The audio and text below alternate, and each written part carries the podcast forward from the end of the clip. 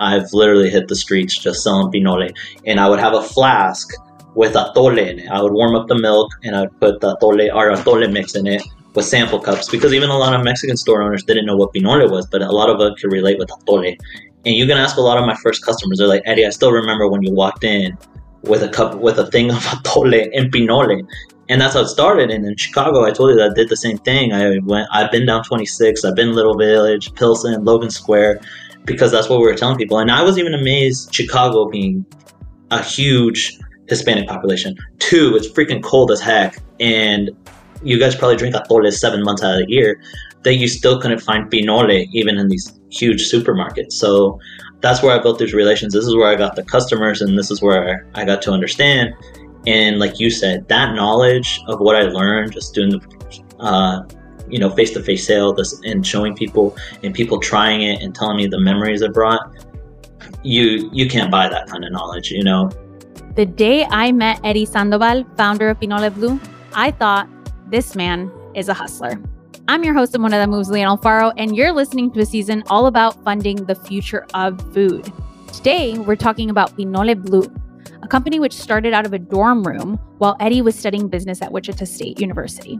Eddie's family, you see, is from Chihuahua, Mexico, and growing up, he would take trips twice a year to visit and bring home pinole, a nutrient dense mixture made of roasted ground maize savored by his family for generations.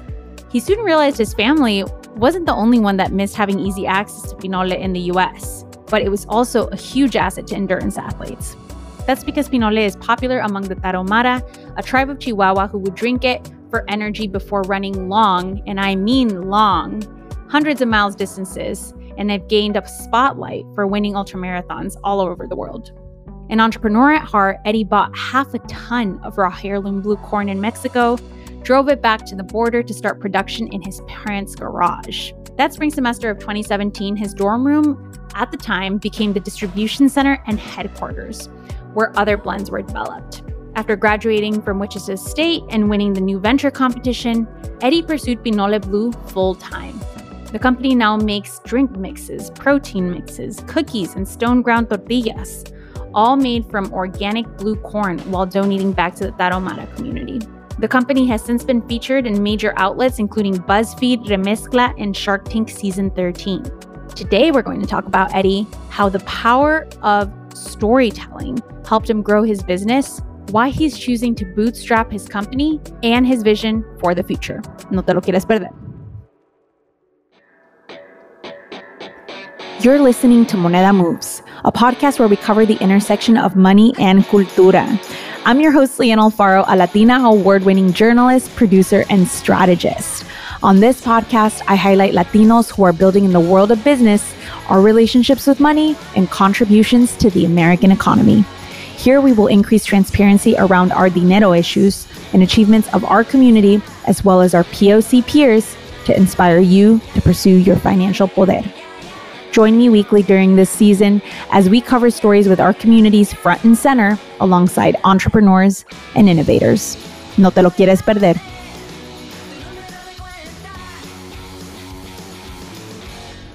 Hello, Moneda Moves followers, and welcome to another episode of Moneda Moves. This season, we're talking all about consumer packaged goods and food tech companies. So I'm so excited to have my Pinole Blue friend and founder, Eddie Sandoval, with his products, siempre representing.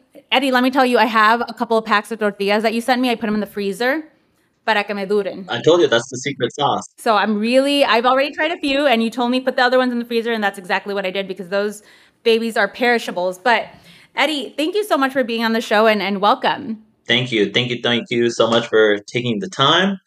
Uh, who would have thought, you know, we met miles and miles away and now we're miles and miles mm-hmm. still away, but we're able to do an awesome podcast like this. So thank you for the invite. Yeah, no, and, and we're able to talk about the origin stories of something like Pinole Blue. Uh, I think that it is such a special thing when founders get to work with something every day that they intimately knew so well growing up.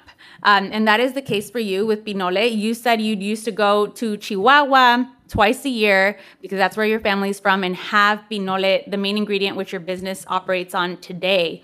So could you take us back to those days of eating Pinole in Mexico and what role it played in your life back then? Yeah, so uh, just a little background, I guess. My family, both my parents are from Chihuahua. Uh, Chihuahua, uh, but we're from the southern part of the state. It's closer to the Copper Canyon, Barrancas del Cobre. It's bigger and steeper than the Grand Canyon, and a lot of people don't realize that. So it's very mountainous and rural. And my parents grew up on cattle ranches, uh, migrated to Kansas. Um, I think even for you being in Chicago, you're probably like, how do people settle in Kansas, especially in Raza, right? But um, but yeah, long story short, my parents settled uh, in a rural area in Kansas uh, since the 80s, and uh, my sister and I were born and raised in a small town of a thousand called Solomon, Kansas. Wow. Uh, the nearest town is literally half an hour away. It was 15 miles, and I was born in that hospital because our hometown didn't have a hospital. And as you can imagine, growing up, um, one we didn't we didn't even have Spanish radio, we didn't even have Spanish TV, but my family was still, as you can say, super Mexican. Uh, whenever we went down to Mexico to visit family in Chihuahua, my mom would bring back cheese, we'd bring back chile, and one of the important things we always brought back was pinole.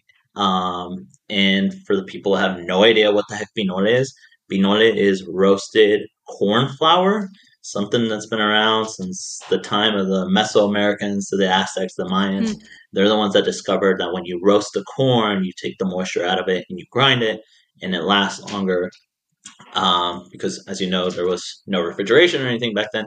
But then it got used for a lot of different things. It got used for drink mixes, uh, to making atole, champurrado. That's what it's most famous for and even for baking and cooking. And my family, being from northern Mexico, from Chihuahua, where um, the famous Tarahumara reside, which I know we'll get into. Yeah. Um, my dad would always bring back pinole. My dad even knows how to speak Tarahumara. Like we're we're raised. Uh, well, my my family was raised right right next to them, and so when my dad, whenever he migrated to the U.S., he would always bring back pinole.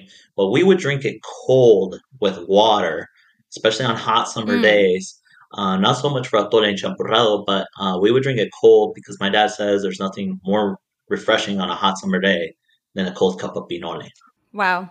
Yeah, no, and I, I, I love that you have that intimate relationship with pinole because I think I do think that when I asked my mother about it, she's like, "Oh yeah, I've had pinole for sure." I wasn't exposed to that, and so I, I I realized it is it has a very specific origin story, and you talk about it via your Tick, honestly, that's how I found out about you via TikTok. Your TikTok storytelling about the Tarahumara, which is this uh, tribe uh, in Mexico that relied on their feet to get from point A to point B for a very long time. That that's just a very rudimentary introductory understanding of what this tribe is. Could you tell us a little bit more about the Tarahumara and why an ingredient like pinole was so important to them? Something that's very high density, high also caloric um, intake as well uh, for a very active tribe as well. Yeah, so the Tarahumaras, their actual name is the Raramuri. Um, when the Spanish came over, they changed their name to Tarahumaras, but Raramuri actually means people of the light feet. Um, as you can imagine, they were. Uh, I mean, since then they were. They have been known for running long distances, and like I mentioned, Chihuahua, especially the area where they reside, it is very mountainous. Um, I mean, three times bigger than the Grand Canyon, and steeper. So one thing, since they're known for running these long distances, like it's part of their culture. And then one another thing is from running barefoot, they're also run in huaraches made out of tires. And one thing they always consume is pinole because if you think about it, pinole is made from corn that is primarily carbs. So when you're drinking it with water, the water is hydrating you, and the carb settles in your stomach mm-hmm. and is providing energy. I know that you're training for a triathlon, so you know how uh, I am, and you're training for a marathon, so I'm not alone here. so nutrition is very important, and you know when you're just sweating and burning all that off, it's very important. But it's uh, amazing to see, you know, since the time of Mesoamerica and the Aztecs that they discovered that drinking this with water and adding spices and stuff, it would provide fuel for when they were out on the long days or even working and corn being a huge staple in todo Mexico in Mesoamerica and Latin America, um, they, they knew how to make different things with it. And so pinole is, is was all sustainable. But what I'm trying to say is with the indigenous Tarahumaras, um, they got a huge spotlight thanks to the book Born to Run. um, that talked about a journalist that went down there to study the Tarahumaras when he heard about them. They've even brought them to Colorado to run 100 mile races up in Leadville. And they were beating wow. the top athletes of the world while drinking pinole with water and even smoking a cigarette on top of the mountain. And uh, so, so at the same time, the Tarahumaras have gone through a lot. I mean, you have the you know the Spanish came over, started taking over their land, started taking over a lot of their practices, wiped out a lot of them. But they're a community that has been really been able to stick together, and they've been isolated. And you know, being so deep into the Barrancas del Cobre and Copper Canyon, they've also they've been able to find a way of living, you know, with just running and corn and beans and being sustainable. And so they really stay away from a lot of other people. But uh, what I'm trying to say is running is a big part of their community. I mean, they even play a game with a wooden ball called the Ouija, and they the whole communities get together and they do a race like five on five, and they literally kick the ball these huge like 10 mile laps or 20 mile laps and the first team to do five laps wins. So it goes on for 24 hours. And even the women have a game where they have a stick with like a hook and they have to get like this wooden ring and then the same thing they're just kind of kicking it along. So it's it's huge and especially with pinole being uh, a big staple with them and that's where i think a lot of people also learn you know hey running barefoot is good for you and pinole can be great for you and don't get me wrong there's been some documentaries now like lorena ramirez on netflix there's also espn 30 mm-hmm. for 30 uh, about the tarahumaras uh, lorena ramirez is from the same municipio my family's from. Uh, I've actually met her in life and in person, sorry. And so so that's a big thing with the Tarahumaras, and that's why even our logo, if you can see, since the day I've started, we said we I wanted to make it possible that we're going to donate part of our sales directly back to the Tarahumara community because they're an underrepresented community that um, you know even like a lot of these spotlights and stuff just talks about them, but they're still living their day to day life. They're facing drought. They're facing a lot of other issues, and so we want to find a way uh, for them to help continue their way of life. Yeah, and to have something that's been preserved and and persevered so many years, I think that that's really rare. And I'm curious. So you mentioned your dad speaks the language. You also seem to have met uh, significant members of the Tarahumara. What what has been establishing a relationship like with them and building this company? um, honestly, I think the biggest blessing of all this is just having family down there because uh, having family down there, it's been making it easier the way we can work with them directly. That way, we don't have to go through organization or anything. And the biggest thing with Pinole Blue is we ask them, "What do you need?" or "How can we help?" You know, we don't go in there wanting to change their way of life, wanting to tell them, "No, you need to do this." So one thing that we do since the day I started, even when we had like no money, was we did a food drive. You know, we would donate food, and then us, and then COVID hit, and we wanted to see how can we help. And a lot of the women are actually the bread winners in the family with the Tarahumara, especially with uh, tourism, and they like a lot of arts and crafts. And one thing that I thought mm. about when I was they were telling me the story with you know COVID, there was no tourism, nothing, and so I was just like, oh, I think what would be a way is if they made these bracelets. So what we decided to do is we bought all the material, got them to we we had uh, some Tarahumara women make the bracelets. Then we paid them back. We but we bought back the bracelets from them at full price, and we just donated them uh, to everyone that placed an online order. As you know, with COVID, it was struggling time, and we just wanted to do something that could help them continue their way of life, make them feel mm-hmm. valuable, right, and continue them being the breadwinners, and while us not making money off it or anything, just finding a way how can we help and raise their voices. So we started with the bracelets. Um, we made a different bracelet and then we did that and then we have another couple projects that are coming up but uh, that's just some of the ways uh, we've been sponsored some of them to uh, for some of their runs but hopefully we can continue building this relation like i said where they can continue their way of life and i've told you before uh, it would be my dream someday that we can bring some of even the female tarahumara runners uh, specifically to run in races here in the us or maybe we host a race down there very cool. No, I love this. And, and and I feel like this feels like very Eddie. Like the day that I met you, I remember that you told me about how you decided to distribute your product across the US and I thought it was so intentional because I'd mentioned to you I was I, I told you I said, "Oh, you're selling a Mexican product." You know, people if people knew about this in chicago's mexican neighborhoods a little village in pilsen they'd love this and you're like i was there you said i i've been driving a food truck across the country visiting different mexican hotspots and going up to their stores and delivering the product myself and i was really that really left an impression on me because i think in an era where we're so abetted by technology. I think sometimes we lose physical touch mm-hmm. with the people that we're trying to connect with. And so I I from my perspective, I think that that's like a very special touch to not only say you've bootstrapped, but to actually say you've been in the communities, um, especially as something as important where the, the material originates for the Tarahumara and you, you've been there and you've worked with them, like to also be in the communities that you want to market to, that you want to get closer to. I, I'm curious, could you talk to us about your decision to do this trip across the country with your food truck delivering pinole to different Mexican businesses as a way to get it in front of them? Uh, I think that was our best conversation starter for sure. when, when you were surprised how much I knew about Chicago. Um, no, it's true. Since the, I mean, we'll probably talk about it eventually, but you know, a little bit about the story of how it started is I was in college uh, when I brought up the idea of Pinole to my business professor.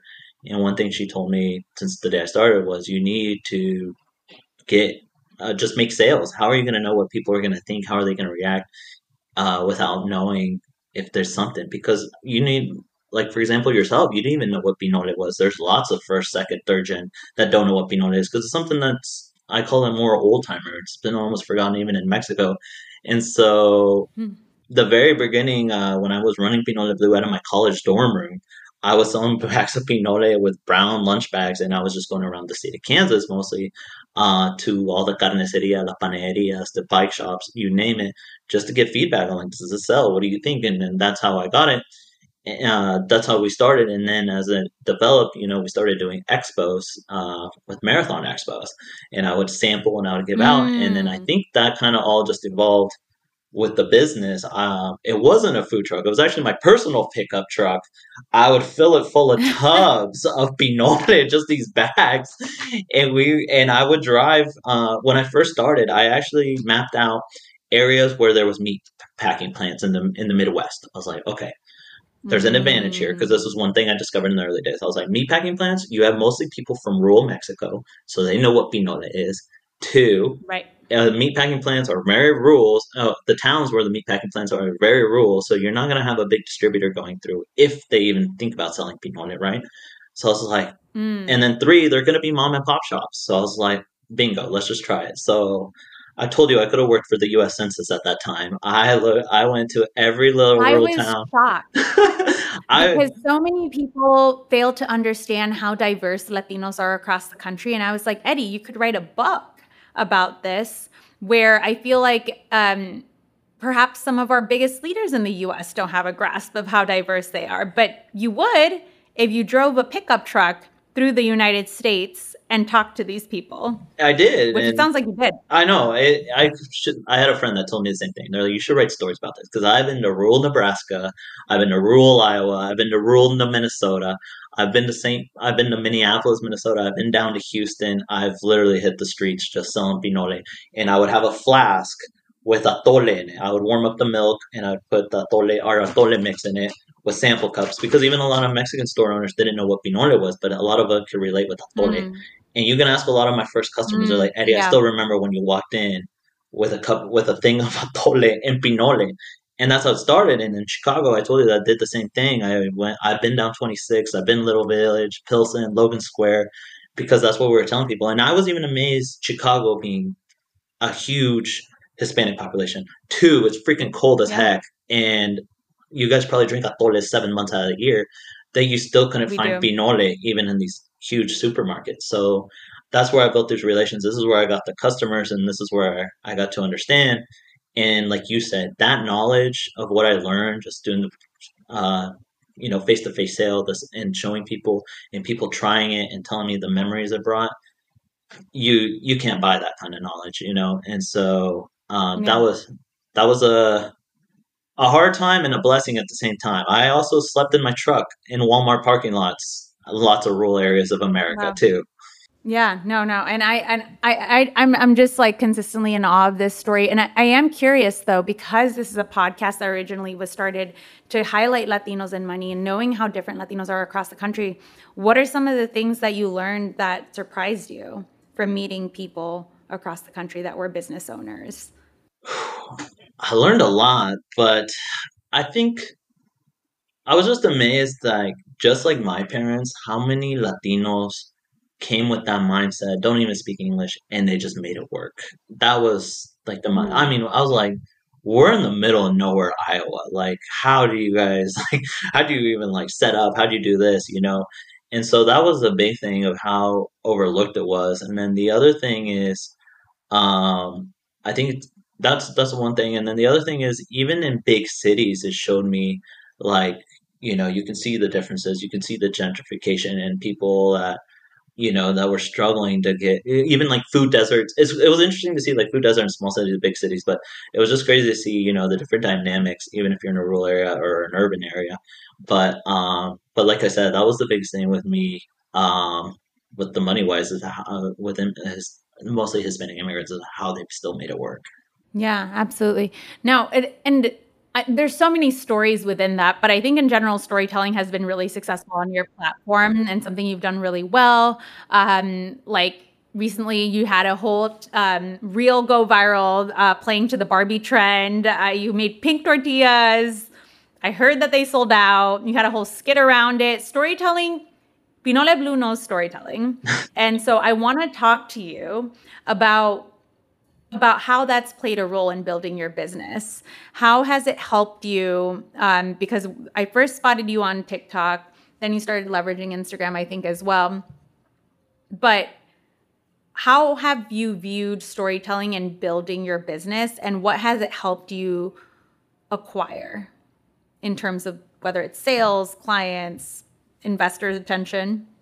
Question: What do you remember? What was the first TikTok video Pinole Blue you ran into?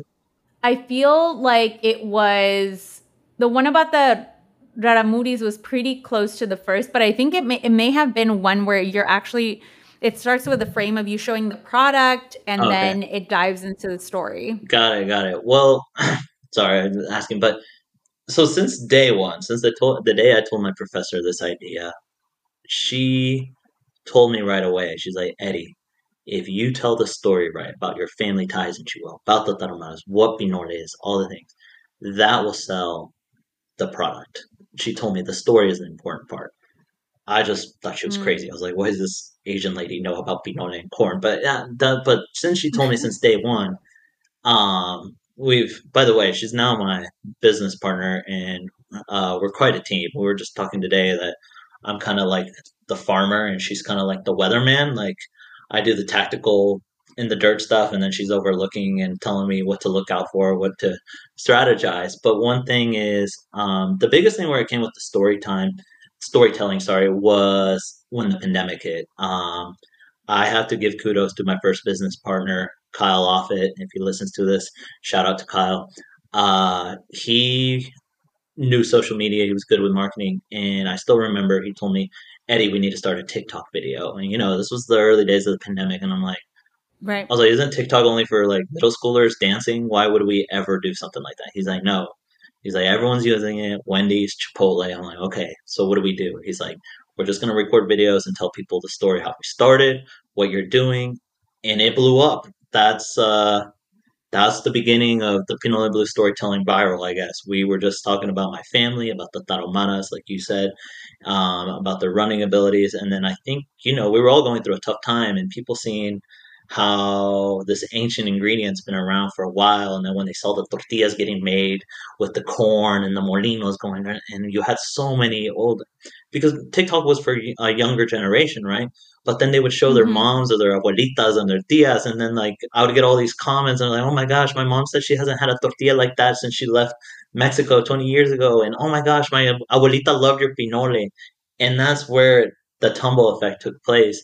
And to be honest, I never thought I was a interesting storyteller, but my business partner from a different perspective was like, no, Eddie, that's what people want to hear. And today, nowadays, when it comes to uh, business, the younger generation wants to know what's the story behind it. Why, what's what's your why? You know, and so mm-hmm. that has helped us tremendously uh, with the storytelling, like I said. And I think another big thing is when you well, I know we'll get into this, is when you don't have money, you it really makes you become creative. Um, even for yeah. because not only do we make Pinole products, we also make cookies. Uh, we also make tortillas now as well. Um, even the Barbie video, I, I, saw the trend and everything, and so many people were tagging me in these Barbie tacos, y barbacoa tacos. And I'm like, okay, that's cool, whatever. But how would I even tie that in with my business? And then right away, I was like, oh, pink tortillas. Mm-hmm. I was at mm-hmm. Walmart. I found bar- two Barbie shirts for $9 a piece. I literally called my cousin, Are you home? He said, Yes. I was like, Don't ask any questions. I'm going to come over and we're going to do a video. And then I stopped at my prima's house. I said, Give me all the Barbie stuff you have, a wig, whatever you have. We threw it on together and we just recorded it. And that was another thing. We never had fancy uh, recording or any recording uh, equipment. We all did all our phone, all our videos have been with an iPhone, and that's what people have been amazed by. Yeah, and Eddie, I, I do want to double click on that because you have bootstrapped your company now, I, and I do want to address um, that you were on Shark Tank, but it is my understanding that you have not taken investment, and so I'm curious as to why you have chosen this route and why bootstrap for so long. Um, my question for you is why do you think people take investment, Leanne? To scale. That's a good one. That's a good one. Uh, there is a lot of people. There is a lot of businesses out there that have well to scale. Sorry, asterisk to scale mm-hmm. within a certain timeline. Okay. There seems to be a concept of time, right? And there's a time. The moment you take investment, now there's a time on when you need to return on that investment, right? So it's all time bound. Got it. That was a good answer. Um, the reason I ask is I think we've been kind of drilled that that is the traditional route, right? To seek investment if you want to scale, if you want to grow. And one thing that um, has been with us is also there is a lot of companies out there that have done a phenomenal job, right, with just bootstrapping. And one thing with us, I think since the day it started, I mean, also not coming from a lot of money myself, you know, my parents are immigrants. My mom was a housekeeper and my dad works in road construction is I've noticed that when you don't have money, it makes you very creative and you're not strapped um, with you know with creativity, and so um, I think it also makes you very resourceful, um, like the Barbie video we just talked about, right? And so that is why uh, uh, that's one thing I've I've been very fortunate. You know, think about it. I've been bootstrapping and all these crazy videos even landed me on Shark Tank. So that just tells you, you know, you don't have to go the traditional route. The things are possible. You can get noticed, even uh, without, even with just bootstrapping. And I'm curious, is is any part of it to do with the fact that you just don't want investors? Because I, I have spoken with founders that say, hey, listen, it's for some people, it's not for us. Like we prefer to do it with the power of community crowdfunding or um, friends and family, but not owing investors. Is that is that your point of view, or is is it just you know really just sticking to the bootstrapping for now? Um, you know, whoever told you that was yeah very reasonable. I mean, uh, taking investment money is not just uh, and as sexy and as easy as it looks or may sound sometimes. Uh, but that's the other thing is making sure it aligns with you and what we're thinking, what we see aligned with Pinole Blue in our business is bootstrapping it uh, where we're at today. Like I said, because I know for a fact that if I would have had more money or we would have had capital and everything, I probably would have never been this creative. I would have never done this kind of storytelling. Um, hell, maybe me and you would have never even crossed paths, to be honest with you, uh, because you know this bootstrapping brought out a creativity in me. When your back's against the wall, you're amazed what what you, what things you can come out with. Yeah. And I, I want to talk to you about alignment um, because it sounds like a lot of the actions you take are are are perhaps different than than the norm but i think that that's steered by these set of values that you have for yourself as a as a person who's running a company and for your company and was there a time when you sat down and you established these pillars, these values for the way that you lead and the way that you operate? Or was it more circumstantial? And as the circumstances arose, you you decided in real time, this is how I lead, this is how I lead my company. Um, because these these are very valuable and important things that that last through the trajectory of a company. Pivots will always happen, right? Like your customer base will tell you what they want and what they don't want. But so important is to have those core values and core pillars of your company. I'm just curious how you arrived at yours, um, not just for your company, but also the way that you choose to lead.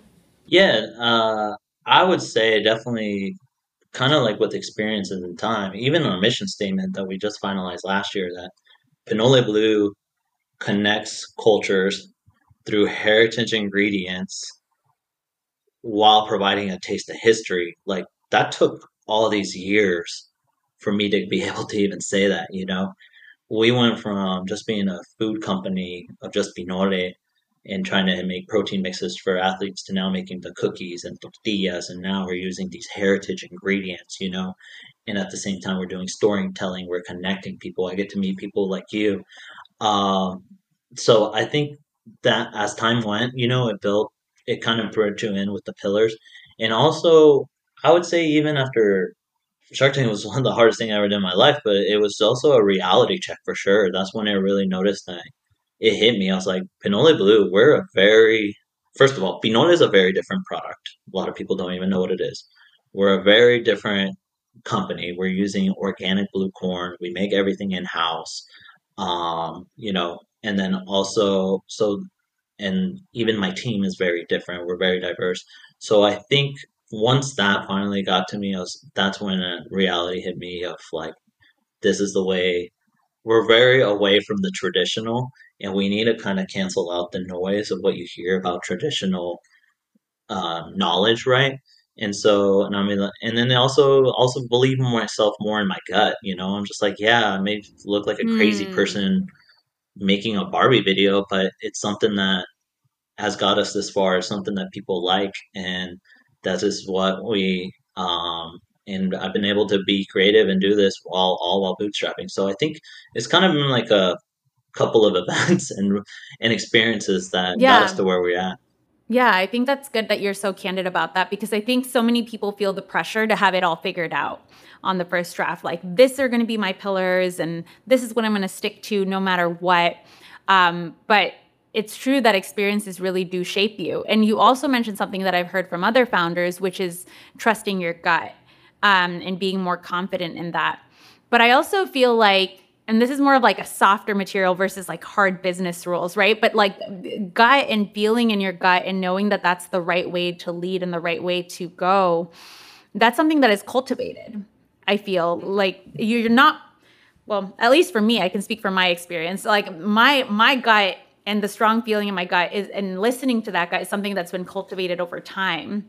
And so I'm like when did you become aware that your gut was something to your gut instinct was something to listen to and not just you know an idea that's like overhead you? Like when did you know it was something you could trust and actually act on? Yeah i don't think there was like a aha moment right? I think it was definitely some experiences because even like in the beginning days when you're small no one cares, right? You're like you're out doing stuff like you don't have the big bankers talking to you. No one wants to lend you money, nothing, right? And as you get bigger, I mean, you heard the famous quote, more money, more problems, right?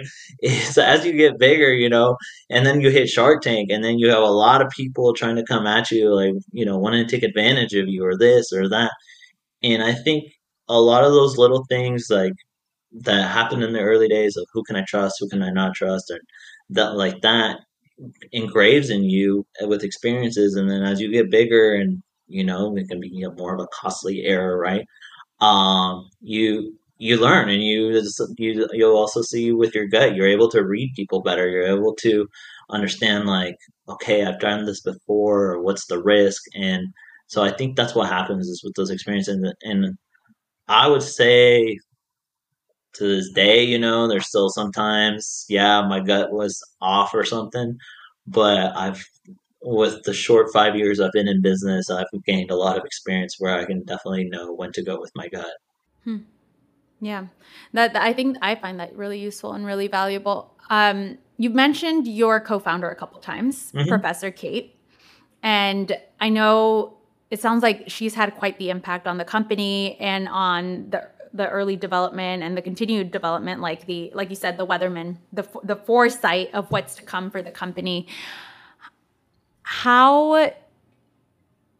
it it sounds like because she encouraged you, that's how you knew you could take the company to the next level. But how did you bring her into the fold?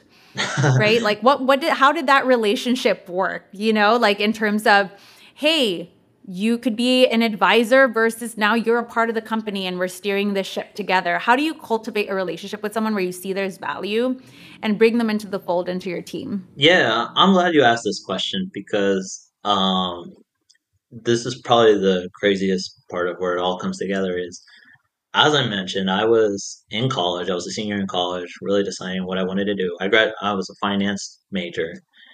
And Professor Kate, believe it or mm. not, I met her four years before going to college because uh, I was on a full ride scholarship, and she was on that scholarship committee when I was a senior year in high school. But we never talked until last until the first until the until senior year when I finally got into this organization that she was the advisor for. Part of the organization is you have a class with her, and part of the class you have a one on one with her. And in that one on one, you know, I gave her, I was the only, the first thing she said is, Eddie, you're a senior. What the heck are you doing in here? And I told her, I was like, I've been trying to get in this organization all four years. Um, and also, I'm going to go work a finance job, or whatever.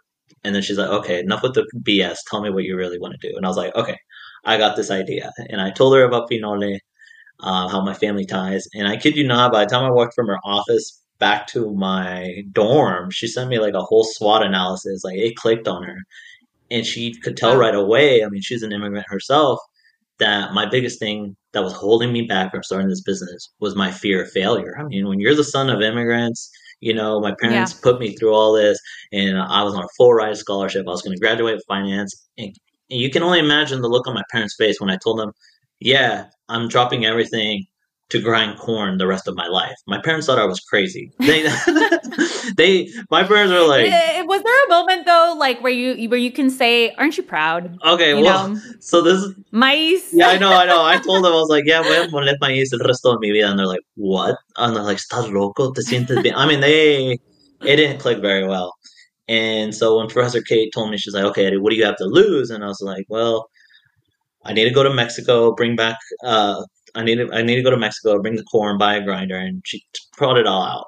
It was going to be twenty five hundred dollars in a in a weekend trip. So that Christmas break, I drove wow. to the border, brought back a thousand pounds of corn in the back of my pickup truck. I met my primo there in the border, put the corn in my truck, crossed la frontera, and I drove all the way back to Kansas. Is this the same pickup truck that drove you across the states? this was a different pickup truck. I just want to know. I know you're like, damn, that truck deserves deserves to be in a museum. It's a different one. Deserves an award. But uh, I brought back, and I literally started my parent. I'd make it in my parents' garage, and the distribution was my dorm room at Wichita State University. Mm. We were selling all this pinole everywhere. But anyways, so at that time, after she, I think she took me more she even she she admits now she didn't take me serious. She didn't think I would do this, right? I mean, who in their bright mind would do this? And after I brought it back and I started, and she told me to go make sales, I went back to her because uh, the new venture competition was coming up for my university, and I asked her to be my. I was like, hey, like, would you mind being my advisor? Because you need an advisor, right? And she's like, okay, mm. but under two circumstances. I only take first place, and you better catch up with me. And I'm like, I'm like, holy shit, what I signed up for, right? so uh, away we went, and uh, she was amazed, you know, with my work ethic, and uh, we took first place thanks to her. Um, well, we helped too, right? right? But we did take first place, and then I graduated.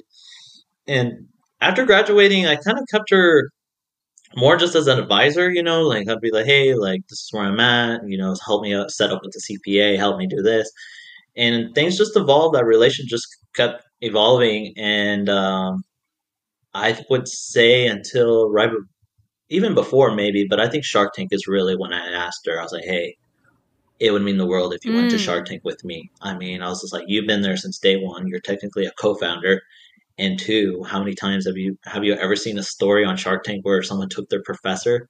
So that's like I mentioned back to Shark Tank. That's where really um, got us closer. Really dove into the business, and now um, even before that, though, she was always like I said, the the weatherman, and I was the farmer. Because another good example mm. is she saw the pandemic coming because um, her family's from Taiwan, and she'd kind of seen you know what was going on in Asia, and she told me she's like Eddie, mm. uh, if this happens, what are you going to do? What's your plan B? And this is actually a true story, Leanne. I looked at her and I was like, Kate, when is Sam's Club ever going to run out of gloves or masks? I was like, you're crazy. Well, I went there a oh. week later and they were out. They were yep. wiped out. And that's when I was like, oh, I should have taken you serious. and yep. so that's yep. where I ordered all the gloves, the mask we can. We stocked up on ingredients and we were like one of the only tortillerias that didn't close because we still had ingredients. And then also we were selling ready. food out of our parking lot just to stay alive. And so that's how wow. so just things like that like i said over the time is you know made us closer and built a relation. And and then i think after shark tank i was like yo like you are legit a co-founder. Like um you've been with me since day one. Would you like to uh, be business partners? And this and this is where we're at today that's incredible. And, and, and then that shows how organic the relationship was, but it did take you asking her directly. Um, and what a special moment to do it for Shark Tank. Yeah, yeah, yeah. I knew she was going to forget with that one because she's not a person that likes to be on camera or TV. And so when I told her that, she's like, okay, I'll do it. I almost wanted to talk to you about food production, but I was like, there's so much value in the way that you run your business and what we see on social media and the storytelling. So I'm like, let's focus on that because I talked to other CPG founders about food production. And I'm sure yours is very unique as well. But the last question that I leave all folks coming on the podcast with is your biggest money learning in building Pinole Blue. And I think yours is going to differ so much because of the bootstrapping experience, but let's hear it. What what would you say are your biggest money learnings in building this company? So, um, there's two things I want to definitely say on this question. The first one is I know I've said it before, but for real, when you have no money, when your back's against the wall, you turn very resourceful and it makes you very creative. I can't even talk about there's been some hard times where, you know, sleepless nights and I'm like, what the heck are we gonna do? And then uh I myself don't think I'm that creative, but then some of the crazy ideas that have came to my mind that has made a success has been pretty pretty impressive. And so that is one thing is I'm a true believer of the power of no money. From selling food in the parking lot to sleeping in the truck to keeping things in house to uh, even our studio kitchen. We just built out a studio kitchen, which I think you've seen. I built out the whole thing. I I brought someone in. I was like, the only thing new in here is the grill. I built the whole wall. I did the sheetrock, and we painted. We did it all. It was an old sink and old everything. So I, that's that's the first lesson: the power of no money. The second thing is to face my beautiful mother, that if she listens to this, is my mom has always told me, Eddie, I'll say it in Spanish, then I'll say it in English, is El chiste de la vida no es ganar dinero. El chiste de la vida es cómo administrar el dinero. And it's spot on. She's always told me it's not so much of how much money you can make. Anyone can make money. It's how you use your money because that is exactly how you achieve the financial freedom to build a company like you're building. But also, like you said, it it does it does inspire creativity. You have to get crafty with it, and that's clearly what you've done with Pinole Blue. So that that is solid advice. Uh, Eddie, thank you so much for coming on, sharing all of your wisdom, everything that you've learned in building Pinole Blue for the last couple years. Um, where can folks find you on social media now that I've hyped you up and talked so much about where you are on social? Yeah, yeah. Um, as you said, we are pretty active on social media. That has been a huge part of our success. But you can buy all our products online. We are mostly strong on, sorry, we're mostly in e-commerce. Uh, you can go to www.pinoleblue.com if you want to order any of our products. We even ship our tortillas. And uh, you can follow all our social media at Pinole Blue. Uh, Pinole is because it's the product we started with, and it's always been blue because we make all our products with organic blue corn. Amazing. Thank you, Eddie. And can't wait to have some of those tortillas in the freezer. Gotta defrost them. Gracias. Thank you so much. Thank you, mi gente, for joining us this week on Moneda Moves. Before you go, please make sure to hit follow on this podcast so you can receive new episodes right when they are released. You can follow right now in the app you're using to listen to this podcast. Also, continue keeping cuentas and keeping tabs on our Latinx community and money moves via our free newsletter written by yours truly at monedamoves.substack.com. That's monedamoves.substack.com. I'll see you there. Hasta la próxima.